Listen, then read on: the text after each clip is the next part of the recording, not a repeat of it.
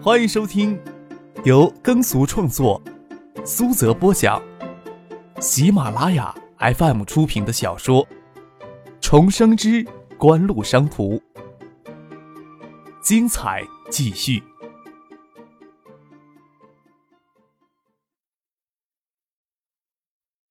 第一百七十八集。香港资本市场相对自由一些，只要一切合乎程序。而且得到其他投资者的认同，定向增发是很简单的事情。这可比从股市直接收购股票来的方便多了。关键整个过程要相对透明合法之外，增发的股票会一定时间有锁定期才能自由转让，以防止有人借增发的手段夺取暴利。孙尚义没有说话，张可能说出这番话，比较其他想进入香港资本市场的内地商人。张克至少不会犯常识性的错误，而且目光要远大的多。葛明德与傅家俊面面相觑，有一点很奇怪，张克没有介绍他的身份，却代替许思、陶行健在说话。呃，你们是看中这家公司了吧？葛明德稍作思虑，说道：“葛家是不会放弃这家公司的。这两年。”内地到香港借壳上市的公司不少，控制一家业绩很差、股价很低的公司，不需要多大的成本，然后利用各种金融手段将内地企业置入上市公司，就可以完成借壳上市的过程。比起直接在香港资本市场上公开发行股票要方便的多，成本也少。或许吧，不过要说到空壳公司，香港股市里业绩差、股票甚至不足一毛钱的公司比比皆是。嘉信实业能维持在七毛左右的股价，与其说嘉信集团的业绩还能维持，还不如说普通投资者对嘉信实业背后的葛家有所期待呢。张可笑了笑，说道：“不过从港城电子制造业不断下滑以来，葛家还没有拿出实质性的解决方案来。要说葛家不会放弃嘉信实业，我看是越来越少有人会相信了。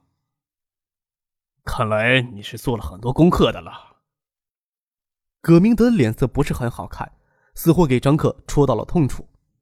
张克对葛明德的反应也很奇怪，好像嘉信实业是他葛明德自己的，而不是葛家的。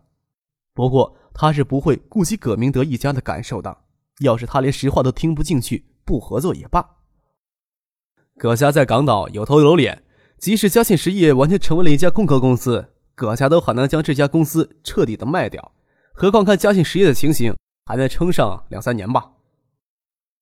张克笑了笑，说道：“要是双方合作都愉快的话，不要说代理权了，甚至可以将爱达影碟机在海外的品牌使用权以及相关的技术都转让给嘉信实业。”张克这么说，葛明德、傅家俊的眼睛倒是一亮。这个建议绝对比仅仅拿下代理权要诱人的多了。仅仅是代理销售的话。销售的规模很大程度上取决于对海外市场的广告投入呢。这个问题，陶行健已经代表爱达电子跟他们讨论过了。爱达电子眼下的精力都放在国内的市场，可以给予更优惠的代理价格，但是市场宣传方面的工作将由嘉信实业自行负责。爱达电子为何光彩夺目？还不是爱达电子一下子向中央电视台砸下八千万的重金呀？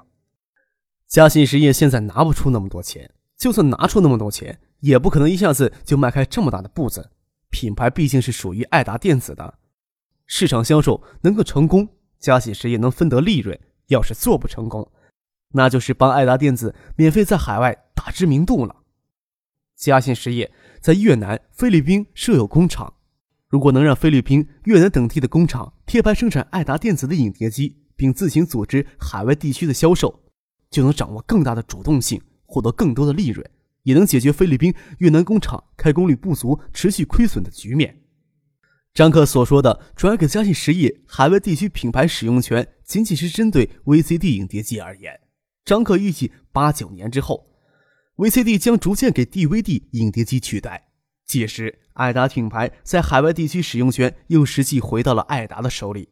即使嘉信实业继续生产爱达 VCD，也没有市场了。反正这两年无法顾及海外市场，还不如换点实际的好处呢。而且嘉信实业在海外地区的运营会持续不断的增加爱达品牌在海外市场的价值呀。当然，张克最终的目的是让爱达电子与嘉信实业能够不分彼此。这个话题没有多谈，张克便与许思走开了。傅家俊是外聘的管理人员，葛明德在葛家颇不得意，属于给边缘化的人。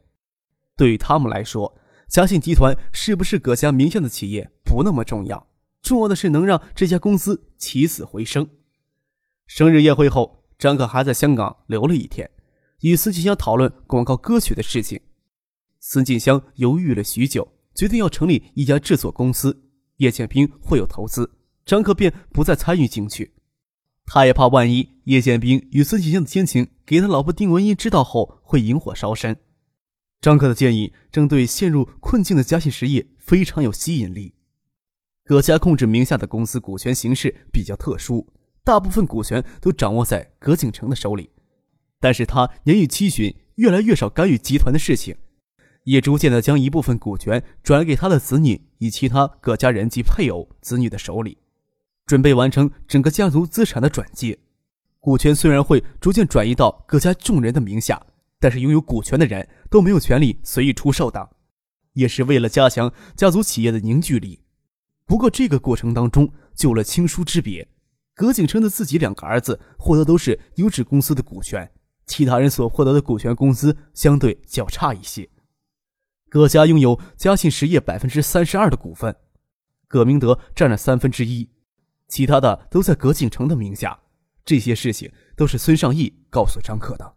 他对张克说：“集团能发展起来，明德是做了很多贡献的。静蒙他外公大概是将家系实业留给他，不过等不到最后一刻，老爷子是不会都拿出来的。”张克心里想：亲疏有别到如此程度，葛景成活着，谁都要和颜悦色，小心伺候着；等到葛景成死了，葛家还不要闹翻天了？轻轻的叹了一口气，笑着说。哎，也难怪嘉信实业这些年都半死不活的。嘉信实业好也罢，坏也罢，都是留给葛明德的。张可从孙尚义那里知道葛家许多不为外人所知的事情，特别是葛家家族资产转接的事情，外面人是很难知道详情的。虽然嘉信集团名下有众多的企业，但是因为这层关系，这些企业之间实质上已经貌合神离许久了。葛家老爷子这么安排资产的分配，等他入关的那一刻，就是整个家族分崩离析的时候。或许葛景成早有觉悟也说不定。他这么做，也是将葛家名下的核心资产都留给他的儿子、孙子，未免私心也太重了一些。有些事情，连孙静香姊妹都不清楚的，因为他们对葛家的事情一向很淡漠。坐在孙尚义宽敞明亮的书房。张克坐在浅棕色的真皮转椅上，看着给灯台挡住额头的孙尚义。书房里只有两个人。孙尚义吐露葛家这么多内情，当然不会是单纯的欣赏自己，也不会因为自己是孙静荣嫡妹领回来的客人。既然孙尚义吐露这么多内情，张克也投桃报李谈了谈在爱达电子资本运作化上的一些想法。孙尚义听得很认真，甚至将张克说的一些想法拿笔记记下来，仔细的琢磨。叶晓彤与邵新文留在香港过春节，许思倒也不会太寂寞。这么多人都留在香港，除夕夜，张克与傅俊两人乘飞机赶回了内地，没有遇到谢天南。谢天谢地，他与陈静可能早一天坐飞机走了。飞机上空落落的，要是提前知道订票的人数，只怕会担心航空公司会取消这次航班。倒是他们两人会感到一丝寂寥。从香港直抵省城的青山机场。两个多小时的航班，倒是感觉办入境手续的时间较长一些。除夕夜员工都放假了，连家里请的保姆、司机也不例外。谢婉清亲自开车过来接机。宽敞明亮的接机大厅里，穿着米色长外套的谢婉清柔美动人，穿着洋红色椰蒂长裙的芷彤仿佛高贵的小公主。这时，旅途里滋生的那些寂寥才一扫而空。张可将芷彤抱在怀里，让她坐到自己手臂上。谢婉清将车钥匙交给傅俊，他伸手想将芷彤从张克的怀抱里抱下来。好啦，夏天都可以上小学了，还要大人抱？芷彤扭着身子不肯下来，谢婉清无可奈何的笑了笑。新梅院也是城东南，二十分钟就赶到了新梅院。李一江也领着妻女回老家过春节了，中午一起过来吃饭。新梅院已经很久没有这么热闹了，都下午一点钟了。张可没想到徐学平会等他一起过来吃中饭，很过意不去。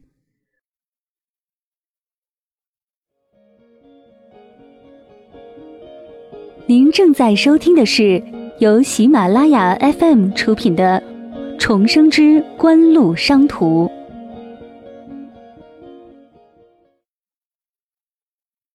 徐学平问：“这次赶去香港有没有收获？”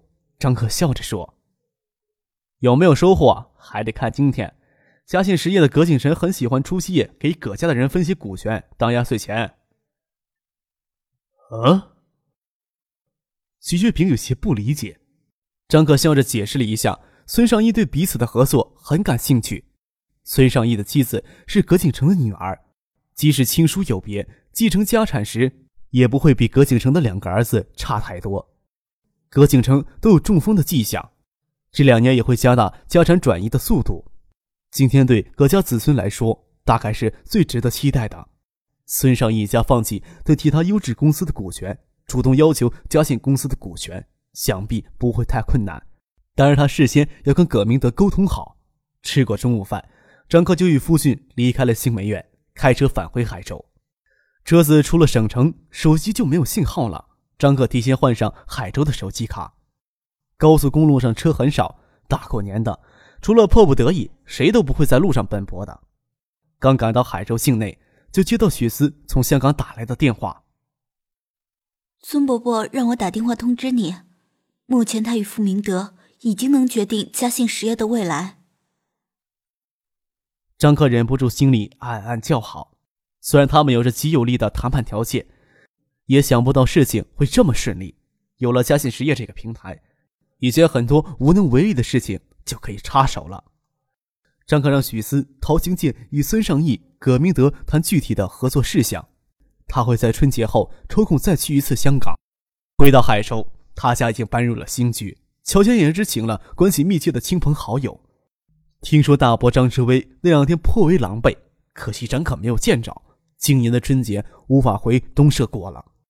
小叔张之飞一家也搬进了新景园，两家挨在一起倒不寂寞。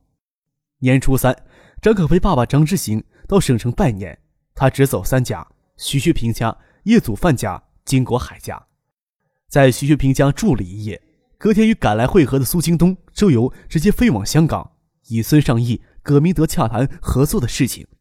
今年秋天，葛景成中过一次风，虽然抢救过来了，没有留下什么后遗症，但是他不得不承认，他甚少有精力再去管理他创建的庞大王国了。加速将名下的资产分给子侄，也将各自的权益关系分割得更加清楚。免得自己撒手归去，让家族产业陷入混乱。葛景生对子侄的晚辈心态非常了解，要想家族企业不因为他的逝世而分崩离析，他只能偏心的将核心企业集中到一两个人的手里。当然，这种做法对其他人来说又不十分的公平。孙尚义一家这次放弃他应得到的恒大地产的股权，恒大地产百分之一点二的股权远比嘉信实业百分之十七的股权值钱。孙尚义主动要求获取嘉信实业的股权，只要葛明德没有意见，其他人是不会有意见的。葛明德名下的股份也增至百分之十五，这样一来，孙尚义、葛明德就能完全决定嘉信实业的未来，与爱达电子合作。张克打算将香港公司近两个月来三千万的港币资金，以及爱达电子在东南亚市场的品牌使用权及相关影碟机制造技术都置入嘉信实业。虽然影碟机技术门槛不高，但是爱达电子持续追加的技术投入，最新款的影碟机在性能有了极大的进步，堪称二代标准。这些技术至少领先同行一年。VCD 影碟机的时代局限性，孙尚义、葛明德心里都有数。东南亚市场品牌使用权如果仅仅针对 VCD 影碟机来说，价值实在有限。不过从具体判断时，张可能清楚知道，零几年是个很重要的分水岭，而孙尚义、葛明德心里却推测 VCD 应该还有十年左右的寿命，无形中夸大了品牌使用权的价值。特别是孙尚义、葛明德根本无法意识到九七年亚洲金融风暴会对东南亚各国的经济造成多么强烈的破坏，以至于两千年之前的东南亚市场都十分的萎靡。嘉信实业总体股本规模不大，在香港股市只能算家中小企业，股价又低，市值才一亿多的港币。张克在香港停留了三天，才与孙尚义、葛明德谈妥增发的条件。越秀公司会将三千多万现金、品牌使用权、最新的制造技术置入嘉信实业，换取百分之二十五的股份。葛家并不想放弃第一股东的地位。孙尚义。葛明德将他们个人的一千多万现金置入嘉信实业，使得孙尚义、葛明德两个家庭的股份保持在三十二左右。嘉信实业一下子就获得近五千万港币的资金，但是对于嘉信实业未来的发展道路，双方又有不一致的地方。